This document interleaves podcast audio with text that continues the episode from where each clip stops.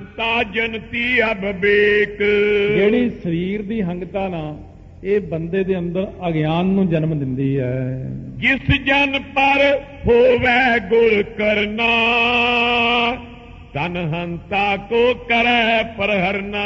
ਜਿਹੜੇ ਬੰਦੇ ਦੇ ਅੰਦਰ ਗੁਰੂ ਸਾਹਿਬ ਦੀ ਕਿਰਪਾ ਹੋ ਜਾਵੇ ਮਿਹਰ ਹੋ ਜਾਵੇ ਬਾਹਰੋਂ ਐ ਨਜ਼ਰ ਦ੍ਰਿਸ਼ਟੀ ਕਰ ਦੇਣ ਉਹਦੇ ਅੰਦਰੋਂ ਹੰਗਤਾ ਰੋਮ ਰੋਮ ਵਿੱਚੋਂ ਨਿਕਲ ਜਾਂਦੀ ਹੈ ਅੰਦਰੋਂ ਹੰਗਤਾ ਖਤਮ ਹੀ ਹੋ ਜਾਂਦੀ ਹੈ ਤਾਤੇ ਉਪਦੇਸ਼ ਨਾਮ ਲਿਵ ਲਾਵੇ।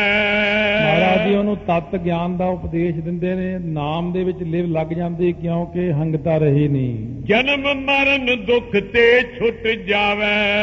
ਉਹ ਜੰਮਣ ਤੇ ਮਰਨ ਦੇ ਦੁੱਖ ਤੋਂ ਹੀ ਛੁੱਟ ਜਾਂਦਾ ਹੈ।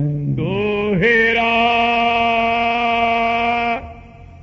ਪੁੰਨ ਸਿੰਘਨ ਬੂਜਨ ਕਰਿਓ ਕਹੋ ਰੂਪ ਅਗਿਆਨ। ਹੁਣ ਸਿੰਘਾਂ ਨੇ ਬੇਨਤੀ ਕੀਤੀ ਭਾਈ ਦਇਆ ਸਿੰਘ ਜੀ ਨੂੰ ਕਿ ਜਿਹੜਾ ਅਗਿਆਨ ਦਾ ਰੂਪ ਹੈ, ਇਹ ਕਿਰਪਾ ਕਰਕੇ ਦੱਸੋ ਕਿ ਤੁਸੀਂ ਇਹ ਗੱਲ ਕਹੀ ਹੈ ਕਿ ਮਮਤਾ ਆਦਿਕ ਜਿਹੜੇ ਵਿਕਾਰ ਨੇ, ਇਹ ਸਰੀਰ ਦੀ ਹੰਗਤਾ ਤੋਂ ਪੈਦਾ ਹੁੰਦੇ ਨੇ ਤੇ ਤਨ ਹੰਗਤਾ ਕਰਕੇ ਬੰਦੇ ਦੇ ਅੰਦਰ ਅਗਿਆਨ ਪੈਦਾ ਹੁੰਦਾ ਹੈ। ਇਹ ਤਾਂ ਸਾਨੂੰ ਪਤਾ ਕਿ ਅਗਿਆਨ ਹੈ, ਪਰ ਅਗਿਆਨ ਦਾ ਕੋਈ ਸਰੂਪ, ਕੋਈ ਲੱਖਣ ਹੋਣਗੇ ਉਹਦੇ। ਉਹ ਕਿਰਪਾ ਕਰਕੇ ਦੱਸੋ ਜੀ। ਮਾਇਆ ਬੌਰ ਅਬਿਦਿਆ ਬੰਧਨ ਮੋਖ ਬਖਾਨ। ਇੱਕ ਤਾਂ ਸਾਨੂੰ ਦੱਸੋ ਅਗਿਆਨ ਦੂਜਾ ਦੱਸੋ ਮਾਇਆ ਕੀ ਹੁੰਦੀ ਹੈ ਫਿਰ ਦੱਸੋ ਸਾਨੂੰ ਅਵਿਦਿਆ ਕਿਹਨੂੰ ਕਹਿੰਦੇ ਆ ਬੰਧਨ ਕਿਹਨੂੰ ਕਹਿੰਦੇ ਨੇ ਮੁਕਤੀ ਕਿਹਨੂੰ ਕਹਿੰਦੇ ਨੇ। ਕਿਉ ਪਏ ਜਾਗਰਤ ਸੁਪਨ ਸਖੋਪਤ ਤੀਨ। ਇੱਕ ਸੁਣਿਆ ਵੀ ਜਾਗਰਤ ਅਵਸਥਾ ਹੁੰਦੀ ਹੈ ਇੱਕ ਸੁਪਨ ਅਵਸਥਾ ਹੁੰਦੀ ਹੈ ਇੱਕ ਸੁਖੋਪਤ ਅਵਸਥਾ ਹੁੰਦੀ ਹੈ। ਇਹ ਅਵਸਥਾ ਕਹੋ ਪ੍ਰਵੀਨ। ਇਹ ਸਿਆਣੇ ਭਾਈ ਦਇਆ ਸਿੰਘ ਜੀ ਸਾਨੂੰ ਇਹ ਵੀ ਸਮਝਾਓ ਇਹ ਅਵਸਥਾਵਾਂ ਕਿਹਨੂੰ ਕਹਿੰਦੇ ਨੇ? ਮੁਰਛਾ ਰੂਪ ਸਮਾਦ ਕਹੀਜੈ। ਇੱਕ ਕਹਿੰਦੇ ਮੂਰਛਾ ਬੇਹੋਸ਼ ਹੋ ਗਿਆ। ਇਹ ਕਿਵੇਂ ਹੋ ਜਾਂਦਾ? ਬੰਦਾ ਤੇ ਸੁਰਤ ਵੀ ਰਹਿੰਦੀ ਆ ਉਹਨੂੰ। ਇੱਕ ਸਮਾਧੀ ਹੁੰਦੀ ਹੈ। ਇਹ ਸਮਾਧੀ ਬਾਰੇ ਵੀ ਚਾਨਣਾ ਪਾਓ ਜੀ। ਤੁਰੀ ਅਵਸਥਾ ਰੂਪ ਬਨੀਜੈ ਇਹ ਤੁਰੀਆ ਅਵਸਥਾ ਜਿਹੜੀ ਆ ਨਾ ਉਹਦਾ ਰੂਪ ਵੀ ਕਥਨ ਕਰਕੇ ਦੱਸੋ ਜੀ। ਇੱਕ ਸਾਖੀ ਅਰ ਜੀਵ ਜੇ ਹੋਏ। ਇੱਕ ਕਹਿੰਦੇ ਸਾਖੀ ਰੂਪ ਹੈ ਇੱਕ ਜੀਵ ਰੂਪ ਹੈ ਇਹ ਅੰਦਰੀ ਹੈ ਸਾਰਾ ਕੁਝ ਆਪਣੇ। ਇਹ ਕੀ ਚੀਜ਼ਾਂ ਹੁੰਦੀਆਂ ਹਨ? ਜਸ ਇਨ ਰੂਪ ਬਖਾਨੋ ਸੋਏ। ਜਿਵੇਂ ਇਹਨਾਂ ਦਾ ਰੂਪ ਹੈ ਉਹ ਕਿਰਪਾ ਕਰਕੇ ਸਾਨੂੰ ਦੱਸੋ ਜੀ। ਪੁਨੈ ਬ੍ਰਹਮ ਨਿਰਨੈ ਕਰ ਲੋ ਫਿਰ ਬ੍ਰਹਮ ਦਾ ਨਿਰਣਾ ਵੀ ਦੱਸੋ ਸਾਨੂੰ ਜੀ। ਪੰਜ ਕੋਸ਼ ਕੋ ਰੂਪ ਸੁਕਉ। ਜਿਹੜੇ ਸਰੀਰ ਦੇ ਅੰਦਰ ਆਪਣੇ ਪੰਜ ਕੋਸ਼ ਨੇ ਇਹਨਾਂ ਦਾ ਵੀ ਨਿਰਣਾ ਦੱਸੋ ਇਹ 15 ਪ੍ਰਸ਼ਨ ਨੇ। ਇਹਨਾਂ 15 ਪ੍ਰਸ਼ਨਾਂ ਦਾ ਜਵਾਬ ਸਾਨੂੰ ਦਿਓ ਜੀ। 15 ਪ੍ਰਸ਼ਨ ਸੁਨੇ ਸਭ ਕਾਨ। ਦਇਆ ਸਿੰਘ ਜੀ ਕਰਤ ਬਖਾਨ। 15 ਪ੍ਰਸ਼ਨ ਜਿਹੜੇ ਸੀ ਜਦੋਂ ਸੁਣੇ ਭਾਈ ਦਇਆ ਸਿੰਘ ਜੀ ਨੇ ਆਪਣੇ ਕੰਨ ਦੇ ਵਿੱਚ ਤਾਂ ਸਾਰੀਆਂ ਸੰਗਤਾਂ ਨੂੰ ਕੱਲਾ ਕੱਲਾ ਇਹਨਾਂ ਦਾ ਨਿਰਣਾ ਕਰਕੇ ਦੱਸਿਆ। ਜਿਸ ਪਰ ਗੁਰੂ ਪ੍ਰਸੰਤਾ ਧਰੈ। ਕਹਿੰਦੇ ਦੇਖੋ ਭਾਈ ਸਿੱਧੀ ਜੀ ਗੱਲ ਤਾਂ ਇਹ ਜਿਹਦੇ ਉੱਤੇ ਗੁਰੂ ਸਾਹਿਬ ਦੀ ਖੁਸ਼ੀ ਹੋ ਜਾਵੇ। ਸੁਨ ਕੈ ਦਿਦ ਨਿਸ਼ਚੈ ਸੋ ਕਰੈ। ਉਹ ਬੰਦਾ ਸੁਣ ਕੇ ਪੱਕਾ ਨਿਸ਼ਚਾ ਕਰ ਲੈਂਦਾ ਆਪਣੇ ਮਨ ਦੇ ਵਿੱਚ। ਸੁਨੀਐ ਸਭ ਕੇ ਰੂਪ ਬਖਾਨੋ। ਸੁਣੋ ਭਾਈ ਮੈਨੂੰ ਮਹਾਰਾਜ ਨੇ ਹੁਕਮ ਕੀਤਾ ਵੀ ਸੰਗਤ ਨੂੰ ਸਾਰਾ ਰੂਪ ਦੱਸੋ। ਇਹਨਾਂ ਦਾ ਇਸ ਕਰਕੇ ਤੁਹਾਨੂੰ ਦੱਸਦਾ ਹਾਂ। ਗੁਰ ਕਰਨਾ ਤੇ ਮੈਂ ਜਿਮ ਜਾਨੋ। ਭਾਈ ਮੈਨੂੰ ਵੀ ਕੋਈ ਸੋਝ ਨਹੀਂ ਸੀ ਗੁਰੂ ਸਾਹਿਬ ਦੀ ਕਿਰਪਾ ਨਾਲ। ਮੈਨੂੰ ਸੋਝੀ ਹੋਈ ਆ ਜਿਵੇਂ ਦੱਸਦਾ ਹਾਂ। ਜਿਸ ਜਾਣੇ ਅਰ ਨਿਰਣੈ ਕਰੇ। ਸੋ ਜਿਸ ਦੇ ਜਾਣਨੇ ਕਰਕੇ ਸਾਰਾ ਮੈਂ ਨਿਰਣਾ ਤੁਹਾਡੇ ਅੱਗੇ ਕਰਦਾ ਹਾਂ। ਜਿਸ ਜਾਨਵਰ ਨਿਰਣਾ ਕਰੇ ਨਿਰਣਾ ਵੀ ਕਰਦੇ ਹਾਂ। ਜਿਸ ਜਾਣੇ ਅਰ ਨਿਰਣੈ ਕਰੇ। ਜਗ ਸਾਗਰ ਤੇ ਸੋ ਨਰ ਤਰੇ। ਜਿਹਨੂੰ ਜਾਣਨ ਕਰਕੇ ਤੇ ਨਿਰਣਾ ਕਰਨੇ ਕਰਕੇ ਸੰਸਾਰ ਸਾਗਰ ਤੋਂ ਬੰਦਾ ਤਰ ਜਾਂਦਾ ਹੈ। ਸਵਈਆ ਛੰਦ ਬਿਨ ਆਕਾਰ ਬਿਨ ਜਨਮ ਅਨਾਦੇ। ਹੁਣ ਅਗਿਆਨ ਦੱਸਦੇ ਨੇ ਕੀ ਚੀਜ਼ ਹੈ। ਅਗਿਆਨ ਦਾ ਕੋਈ ਆਕਾਰ ਨਹੀਂ ਹੁੰਦਾ। ਬਿਨਾ ਆਕਾਰ ਤੋਂ ਹੈ ਬਿਨਾ ਜਨਮ ਤੋਂ ਹੈ ਅਨਾਦੀ ਹੈ ਭਾਵ ਸ਼ੁਰੂ ਤੋਂ ਹੀ ਲੈ ਕੇ ਹੈ ਇਹ। ਰਹਿ ਇੱਕ ਦੇਸ਼ ਬ੍ਰਹਮ ਕੇ ਮਾਹੇ। ਸੋ ਇੱਕੋ ਦੇਸ਼ੀ ਹੈ ਬ੍ਰਹਮ ਦੇ ਵਿੱਚ ਹੀ ਰਹਿੰਦਾ ਹੈ ਬ੍ਰਹਮ ਦੇ ਵਿੱਚ ਹੈ ਸਾਰਾ ਕੁਝ ਹੀ ਹੈ। ਨਮੋ ਅੰਧਕਾਰੇ ਨਮੋ ਤੇਜ ਤੇਜੇ ਅੰਧਕਾਰ ਵੀ ਉਹਦੇ ਵਿੱਚ ਹੀ ਹੈ ਫਿਰ ਤੇਜ ਵੀ ਉਹਦੇ ਵਿੱਚ ਹੀ ਹੈ। ਇਸ ਕਰਕੇ ਅਗਿਆਨ ਨੇ ਹੋਰ ਕਿੱਥੋਂ ਆਉਣਾ ਮਾਇਆ ਨੇ ਹੋਰ ਕਿੱਥੋਂ ਆਉਣਾ ਇਹ ਸਭ ਬ੍ਰਹਮ ਦੇ ਵਿੱਚੋਂ ਹੀ ਜਨਮ ਲੈ ਲੈਂਦੇ ਨੇ। ਨਾਮ ਗਿਆਨ ਲਿਏ ਖਟ ਸੰਗਿਆ। ਸੋ ਇਸ ਕਰਕੇ ਜਿਹੜਾ ਨਾਮ ਅਗਿਆਨ ਹੈ ਨਾ ਇਹਦੀਆਂ ਅੱਗੇ 6 ਸੰਗਿਆ ਬਣਦੀਆਂ ਹਨ। ਇੱਕ ਚਿਤਨ ਵਿਆਪਕ ਵਿੱਚ ਸੋ ਤਾਏ ਇੱਕ ਚੇਤਨ ਜਿਹੜਾ ਪ੍ਰਮਾਤਮਾ ਹੈ ਚਾਰੇ ਪਿਆਸੇ ਵਿਆਪਕ ਹੈ ਉਹਦੇ ਵਿੱਚ। ਚੇਤਨ ਸੋ ਸੰਬੰਧ ਈਸ਼ਵਰਤਾ ਤੇ। ਇੱਕ ਚੇਤਨਤਾ ਜਿਹੜੀ ਹੈ ਸੋ ਈਸ਼ਰ ਦੇ ਨਾਲ ਜਿਹੜਾ ਸੰਬੰਧ ਹੈ ਜੀਵ ਦਾ। ਚਤਰਤ ਸੰਗਿਆ ਜੀਵ ਜੇ ਆਹੇ। ਇਹਦੀ ਚੌਥੀ ਸੰਗਿਆ ਬਣਦੀ ਹੈ ਜੀਵ ਚੇਤਨ ਜਿਹੜਾ ਬਣਦਾ ਹੈ, ਤੇ ਇੱਕ ਜਿਹੜਾ ਚੇਤਨ ਵਿਆਪਕ ਹੈ ਦੂਜਾ ਚੇਤਨ ਤੇ ਤੀਸਰਾ ਜਿਹੜਾ ਹੈਗਾ ਈਸ਼ਵਰ ਚੌਥਾ ਹੈਗਾ ਇਹਦੇ ਚ ਜੀਵ ਇਹ ਸਾਰਾ ਅਗਿਆਨਤਾ ਦੇ ਵਿੱਚ ਹੀ ਹੁੰਦਾ ਹੈ। ਈਸ਼ਵਰ ਜੀਵ ਵਿਭਾਗ ਤੇ ਪੰਚਮੋ। ਇਸ ਕਰਕੇ ਜਿਹੜਾ ਈਸ਼ਵਰ ਹੈ ਇੱਕ ਇਹ ਈਸ਼ਵਰ ਤੇ ਜੀਵ ਹੈ। ਇਹ ਪੰਜਵਾਂ ਬਣ ਗਿਆ ਜਾ ਕੇ। ਕਿਦਾ ਭਾਸ ਖਸ਼ਟਮ ਲਖ ਵਾਏ। ਇੱਕ ਹੁੰਦਾ ਚਿਦਾ ਭਾਸ਼। ਇਹਨੂੰ ਛੇਵਾਂ ਕਹਿੰਦੇ ਹਨ ਭਾਗ ਅਗਿਆਨਤਾ ਹੈ ਸਾਰੀ ਇਹ। ਜਿਸੇ ਅਗਿਆਨ ਵਿਖੈ ਇਹ ਖਟ ਜਿਸ ਅਗਿਆਨਤਾ ਦੇ ਵਿੱਚ ਇਹ ਛੇ ਚੀਜ਼ਾਂ ਹਨ ਸੂਖਮ ਭੂਤ ਪ੍ਰਗਟ ਹੋਏ ਨਾਏ। ਇਹ ਸੂਖਮ ਤਤ ਇਹ ਪ੍ਰਗਟ ਨਹੀਂ ਹੁੰਦੇ ਸਾਰੇ ਸ਼ਬਦ ਸਪਰਸ ਰਸ ਰੂਪ ਗੰਧ ਦਿਖਦੇ ਨਹੀਂ ਨਜ਼ਰ ਨਹੀਂ ਆਉਂਦੇ। ਸ਼ਬਦ ਜਿਹੜਾ ਮਾੜੀਆਂ ਗੱਲਾਂ ਬੋਲਣੀਆਂ ਮਾੜੀਆਂ ਗੱਲਾਂ ਸੁਣਨੀਆਂ ਸਪਰਸ਼ ਕਰਨਾ ਸਰੀਰਾਂ ਦਾ ਰਸ ਲੈਣੇ ਰੂਪ ਦੇਖਣੇ ਗੰਧ ਜਿਹੜੀ ਖੁਸ਼ਬੂ ਵਿਸ਼ਿਆਂ ਆਦਿਕ ਦੀ ਹੋਰ ਮਾੜੀਆਂ ਇਹ ਪੰਜੇ ਸੂਖਮ ਰੂਪ ਵਿੱਚ ਨੇ। ਇਸ ਕਰਕੇ ਇਹ ਨਜ਼ਰ ਨਹੀਂ ਆਉਂਦੇ ਹਨ। ਜਿਮ ਪਟ ਬੀਜ ਵਿਖੈ ਜਟ ਤੁਕ ਦਲ। ਹੁਣ ਕਹਿੰਦੇ ਇੱਕ ਤੁਹਾਨੂੰ ਪ੍ਰਮਾਣ ਦਿੰਦੇ ਆ ਜਿਹਦੇ ਨਾਲ ਤੁਸੀਂ ਸਮਝ ਲਓਗੇ ਜਿਵੇਂ ਬਟ ਬੋਹੜ ਦਾ ਬੀਜ ਹੁੰਦਾ ਹੈ। ਇੱਕ ਬੋਹੜ ਦੇ ਬੀਜ ਵਿੱਚ 6 ਚੀਜ਼ਾਂ ਹੁੰਦੀਆਂ ਨੇ ਜਿਵੇਂ। ਸ਼ਾਖਾ ਕਾਂਡ ਸਹਿਤ ਫਲ ਆਏ। ਸੋ ਉਹਦੇ ਵਿੱਚ ਜਿਵੇਂ ਜੜ ਹੁੰਦੀ ਪਹਿਲਾਂ ਜਦੋਂ ਬੀਜ ਦਿੰਦੇ ਆ ਆਪਾਂ ਜੜ ਫਿਰ ਉਹਦੇ ਵਿੱਚ ਪੱਤੇ ਫਿਰ ਉਹਦੇ ਵਿੱਚ ਟਾਹਣੀਆਂ ਫਲ ਫੁੱਲ ਇਹ ਸਾਰੀਆਂ ਚੀਜ਼ਾਂ ਜਿਹੜੀਆਂ ਨੇ ਉਹਦੇ ਵਿੱਚੋਂ ਹੀ ਜਨਮ ਲੈ ਲੈਂਦੀਆਂ ਹਨ। ਤਿਸ ਕੀ ਕੋ ਅਭਿਆਗ੍ਰਿਤ ਕਈਐ। ਇਸ ਤਰ੍ਹਾਂ ਛਿਲਕੇ ਆਦਿਕ ਤੱਕ 6 ਚੀਜ਼ਾਂ ਬਣ ਗਈਆਂ। ਇਹ ਜਦੋਂ ਇੱਕ ਬੀਜ ਬੀਜਦੇ ਆ ਉਹ ਹੌਲੀ ਹੌਲੀ ਜੜ ਬਣ ਕੇ ਅੰਕੁਰ ਬਣ ਕੇ ਤਣਾ ਬਣ ਕੇ ਟਾਹਣੀਆਂ ਨਿਕਲ ਕੇ ਛਿੱਲ ਉੱਤੇ ਆ ਕੇ ਪੱਤੇ ਲੱਗ ਕੇ ਉੱਤੇ ਫੁੱਲ ਆ ਕੇ ਉੱਤੇ ਉਹਦੇ ਫੇਰ ਫਲ ਲੱਗਦਾ ਹੈ। ਇਸ ਤਰ੍ਹਾਂ ਦੀ ਕਿਰਿਆ ਨੂੰ ਕਹਿੰਦੇ ਅਭਿਆਕ੍ਰਿਤ।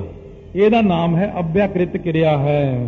ਪੁਨ ਅਭਿਅਕਤ ਨਾਮ ਬੀਤਾਏ ਅਭਿਆਕ੍ਰਿਤ ਵੀ ਕਹਿੰਦੇ ਨੇ ਤੇ ਅਭਿਅਕਤ ਵੀ ਕਹਿੰਦੇ ਨੇ। ਇਹ ਜਪਜੀ ਸਾਹਿਬ ਦੀਆਂ ਜਿਹੜੀਆਂ ਕੈਸਟਾਂ ਆਪਾਂ ਭਰੀਆਂ ਸੀ ਪਹਿਲਾਂ ਉਹ ਪਹਿਲੀਆਂ 10 ਕੁ ਕੈਸਟਾਂ ਵਿੱਚ ਇਹ ਸਾਰਾ ਹੀ ਗਿਆਨ ਭਰਿਆ ਹੋਇਆ ਹੈ। ਸਾਮ ਅਵਸਥਾ ਪ੍ਰਥਮ ਇਹੀ ਹੈ। ਤੋ ਹੁਣ ਕਹਿੰਦੇ ਨੇ ਜਿਹੜੀ ਸ਼ਾਮ ਅਵਸਥਾ ਹੈ, ਇਹੀ ਇਸੇ ਨੂੰ ਕਹਿੰਦੇ ਸ਼ਾਮ ਅਵਸਥਾ। ਤੇ ਹੁਣ ਜਿਹੜਾ ਹੈ ਨਾ, ਸਾਰਾ ਕੁਝ ਸਮ ਹੋਣਾ, ਬਰਾਬਰ ਹੋਣਾ, ਇਸੇ ਪ੍ਰਕਾਰ ਵਿਕਾਰ ਜਿਹੜੇ ਨੇ ਉਹਨਾਂ ਵਿੱਚ ਨਾ ਹੋਵੇ, ਉਹਨੂੰ ਸਾਮਿਆ ਅਵਸਥਾ ਕਹਿੰਦੇ। ਇਹ ਅਵਸਥਾ ਜਿਹੜੀ ਹੈ ਨਾ, ਜਿਸ ਵਿੱਚ ਸਤ ਗੁਣ ਰਜ ਗੁਣ ਤਮ ਗੁਣ ਤਿੰਨੇ ਗੁਣ ਬਰਾਬਰ ਬਰਾਬਰ ਲਈਦੇ ਨੇ। ਭਾਵ ਇੱਕ ਗੁਣਾ ਵੀ ਘੱਟ ਵੱਧ ਨਹੀਂ ਕਰ ਸਕਦੇ। ਜਿਵੇਂ ਆਪਾਂ ਸਾਰੇ ਬਰਾਬਰ ਬਰਾਬਰ ਲੈਣੇ ਨੇ ਚਾਹੇ ਉਹ 50 50% ਕਰਕੇ ਤਿੰਨੇ ਲੈ ਲਓ ਚਾਹੇ 33 33 ਕਰਕੇ 99 ਫਿਰ ਉਹਨਾਂ ਦੇ ਅੱਗੇ ਹਿੱਸੇ ਕਰ ਲਓ। ਇਸੇ ਪ੍ਰਕਾਰ ਸਾਰੇ ਤਿੰਨ ਬਰਾਬਰ ਬਰਾਬਰ ਹਨ ਜਿੱਥੇ। ਵੇਦਨ ਆਦ ਸੰਤ ਸਭ ਪ੍ਰਾਹੇ। ਸਾਰਿਆਂ ਵੇਦਾਂ ਵਿੱਚ ਸੰਤ ਮਹਾਤਮਾ ਸਾਰੇ ਇਹੀ ਕਹਿੰਦੇ ਨੇ। ਤਿਰਗੁਣਾਤਮਕ ਸਾਮੇ ਅਵਸਥਾ ਹੁਣ ਜਿਹੜੀ ਨਾ ਤ੍ਰਿਗੁਣਾਤਮਕ ਜਿਹੜੀ ਸਾਮਿਆ ਅਵਸਥਾ ਤ੍ਰੈ ਗੁਣਾਂ ਦੇ ਸਰੂਪ ਵਾਲੀ ਹੈ, ਇਹ ਹੁਣ ਮਾਇਆ ਤੁਰੀ ਹੈ ਇੱਥੋਂ, ਕਿਉਂਕਿ ਜਿਹੜੇ ਜਿਹੜੇ ਪ੍ਰਸ਼ਨ ਕੀਤੇ ਨੇ, ਪਹਿਲਾਂ ਤਾਂ ਅਗਿਆਨ ਦਾ ਰੂਪ ਦੱਸਿਆ ਆਪਾਂ ਨੂੰ ਕਿ 6 ਚੀਜ਼ਾਂ ਨੇ ਅਗਿਆਨ ਵਿੱਚ ਛੁਪੀਆਂ ਹੋਈਆਂ। ਅਗਿਆਨਤਾ ਕਰਕੇ ਇੱਕ ਬ੍ਰਹਮ ਤੋਂ, ਬ੍ਰਹਮ ਪਰਮੇਸ਼ਰ ਜਦੋਂ ਸ੍ਰਿਸ਼ਟੀ ਨੂੰ ਬਣਾਉਂਦਾ, ਉਦੋਂ ਅਗਿਆਨਤਾ ਨਾਲ ਹੀ ਬਣਾਉਂਦਾ ਇਹਨੂੰ। ਵੇਖੋ ਅਗਿਆਨਤਾ ਵਿੱਚ ਚਲਾ ਜਾਂਦਾ।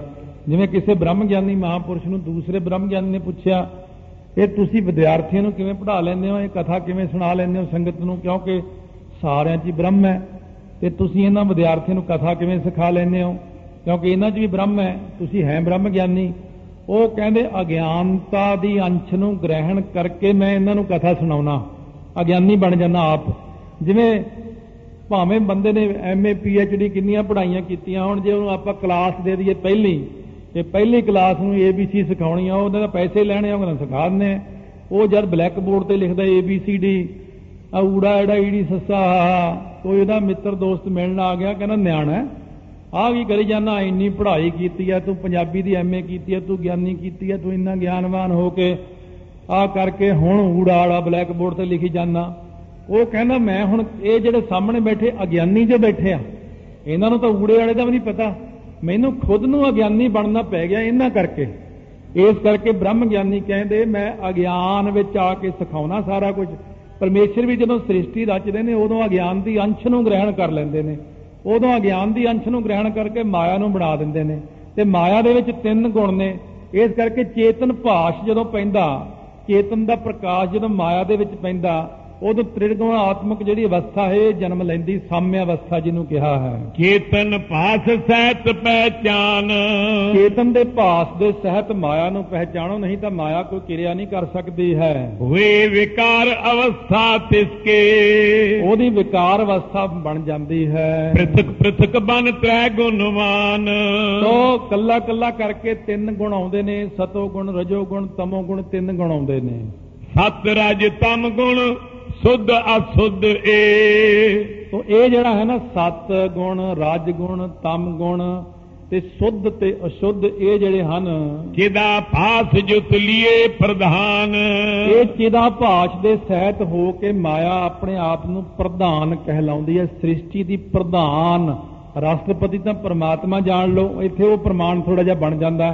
ਤੇ ਪ੍ਰਧਾਨ ਜਿਹੜੀ ਆ ਉਹ ਸਾਰੀ ਦੁਨੀਆ ਨੂੰ ਚਲਾਉਣ ਵਾਲੀ ਜਿਹੜੀ ਆ ਜਿਹਨੂੰ ਆਪਾਂ ਚੰਡੀ ਕਹਿ ਦਿੰਦੇ ਹਾਂ, ਜਿਹਨੂੰ ਆਪਾਂ ਕੁਦਰਤ ਕਹਿ ਦਿੰਦੇ ਹਾਂ, ਸ੍ਰਿਸ਼ਟੀ ਦੀ ਕੁੱਲ ਮਾਲਕ ਜਿਹੜੀ ਹੈ, ਜਿਹੜੀ ਅਕਾਲ ਪੁਰਖ ਦੀ ਪਤਨੀ ਹੈ ਉਹ ਹੈ ਮਾਇਆ ਜਿਹੜੀਆਂ ਸਾਰੀਆਂ ਸ਼ਕਤੀਆਂ ਦੇ ਸੰਯੁਕਤ ਹੋ ਕੇ ਸ੍ਰਿਸ਼ਟੀ ਨੂੰ ਬਣਾਉਂਦੀ ਹੈ। ਸੁਨੋ ਸਿੱਖ ਸੋ ਮਾਇਆ ਲਖੀਐ। ਸੁਣੋ ਸਿੱਖ ਭਾਈ ਸਾਰੇ ਸੁਣੋ ਇਹਨੂੰ ਮਾਇਆ ਕਿਹਾ ਜਾਂਦਾ ਹੈ। ਸਮਝਰ ਦੇ ਸਭ ਕਰੈ ਬਖਾਨ।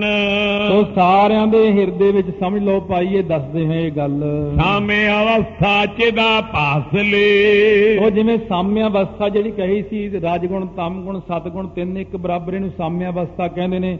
ਚਿਦਾ ਭਾਸ਼ ਨੂੰ ਲੈ ਕੇ ਭਈ ਵਿਕਾਰ ਅਵਸਥਾ ਇਹ ਸੋਏ ਵਿਕਾਰ ਅਵਸਥਾ 'ਚ ਚਲੀ ਗਈ ਮਾਇਆ। ਇਹ ਚਿਦਾਕਾਸ਼ ਦਾ ਮਤਲਬ ਚਿਦਾਕਾਸ਼ ਜਿਹੜਾ ਉੱਪਰਲਾ ਹੈ ਨਾ ਚਿਦਾਕਾਸ਼ ਦਾ ਆਭਾਸ ਪੈਂਦਾ। ਭਾਵ ਪਰਮੇਸ਼ਰ ਦਾ ਪ੍ਰਕਾਸ਼ ਜਦੋਂ ਮਾਇਆ ਦੇ ਵਿੱਚ ਪੈਂਦਾ ਇਹ ਬਣ ਜਾਂਦੀ ਪ੍ਰਧਾਨ ਆਪਣੇ ਆਪ 'ਚ। ਤੇ ਪ੍ਰਧਾਨ ਬਣ ਕੇ ਪੈਦਾ ਕਰ ਦਿੰਦੀ ਵਿਕਾਰ ਅਵਸਥਾ। ਵਿਸ਼ੇ ਵਿਕਾਰ ਵੀ ਪੈਦਾ ਕਰਦੀ ਤਰ੍ਹਾਂ ਤਰ੍ਹਾਂ ਦੀਆਂ ਤਬਦੀਲੀਆਂ ਪੈਦਾ ਕਰ ਦਿੰਦੀ ਹੈ। ਇਹੀ ਤਾਂ ਮਾਇਆ ਹੈ ਪਰਮੇਸ਼ਰ ਦੀ। ਸ਼ੁੱਧ ਸਤਰ ਲੈ ਮਾਇਆ ਜਿਮ ਭੇ। ਉਹ ਜਿਵੇਂ ਜਿਹੜੀ ਮਾਇਆ ਹੈ ਸ਼ੁੱਧ ਸੱਤੋ ਗੁਣ ਨੂੰ ਲੈ ਕੇ ਮਾਇਆ ਆਉਂਦੀ ਹੈ। ਮਲਨ ਸਤ ਮੁਕ ਤ੍ਰੈ ਗੁਣ ਜੋਏ। ਇਹ ਜਿਹੜੇ ਤਿੰਨ ਗੁਣ ਨੇ ਰਜੋ ਗੁਣ ਤਮੋ ਗੁਣ ਸਤੋ ਗੁਣ ਇਹ ਮਲੀਨ ਹਨ ਇਹਨਾਂ ਕਰਕੇ ਮਲੀਨ ਹੋ ਜਾਂਦੀ। ਪਹਿਲਾਂ ਮਾਇਆ ਤੇ ਜਮਾ ਸ਼ੁੱਧ ਸਤੋ ਗੁਣ ਤੇ ਜਮਾ ਪਰਮੇਸ਼ਰ ਦੀ ਜੋਤ ਇਹਨੂੰ ਆਪਾਂ ਕਹਿੰਦੇ ਆਪਾਂ ਕਹਿੰਦੇ ਈਸ਼ਵਰ ਕੌਣ ਹੈ ਬਈ? ਜੇ ਕੋਈ ਪੁੱਛੇ ਈਸ਼ਵਰ ਕਿਹਨੂੰ ਕਹਿੰਦੇ ਨੇ? ਇਸੇ ਨੂੰ ਈਸ਼ਵਰ ਕਹਿੰਦੇ ਨੇ, ਪਰਮਾਤਮਾ ਦੇ ਕਈ ਰੂਪ ਨੇ ਨਿਰਗੁਣ ਹੈ, ਨਿਰਗੁਣ ਤੋਂ ਸਰਗੁਣ ਹੈ, ਸਰਗੁਣ ਨੇ ਅੱਗੇ ਇਹ ਮਾਇਆ ਬਣਾਤੀ। ਜਦੋਂ ਮਾਇਆ ਬਣਾਤੀ, ਜਦ ਇੱਕ ਨੇ ਕਿਹਾ ਓੰਕਾਰ ਤਾਂ ਸਾਰੀ ਸ੍ਰਿਸ਼ਟੀ ਬਣ ਗਈ। ਇਸ ਕਰਕੇ ਇਹੀ ਮਾਇਆ ਹੈ।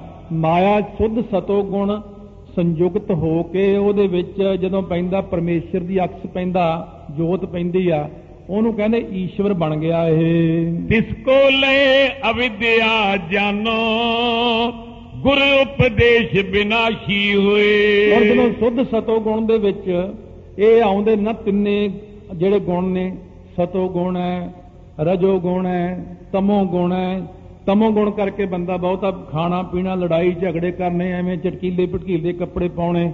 ਇਹ ਤਮੋ ਗੁਣੀ ਬੰਦੇ ਰਜੋ ਗੁਣੀ ਉਹ ਰਾਜਸੀ ਠਾਠ ਬਾਠ ਵਾਲੇ।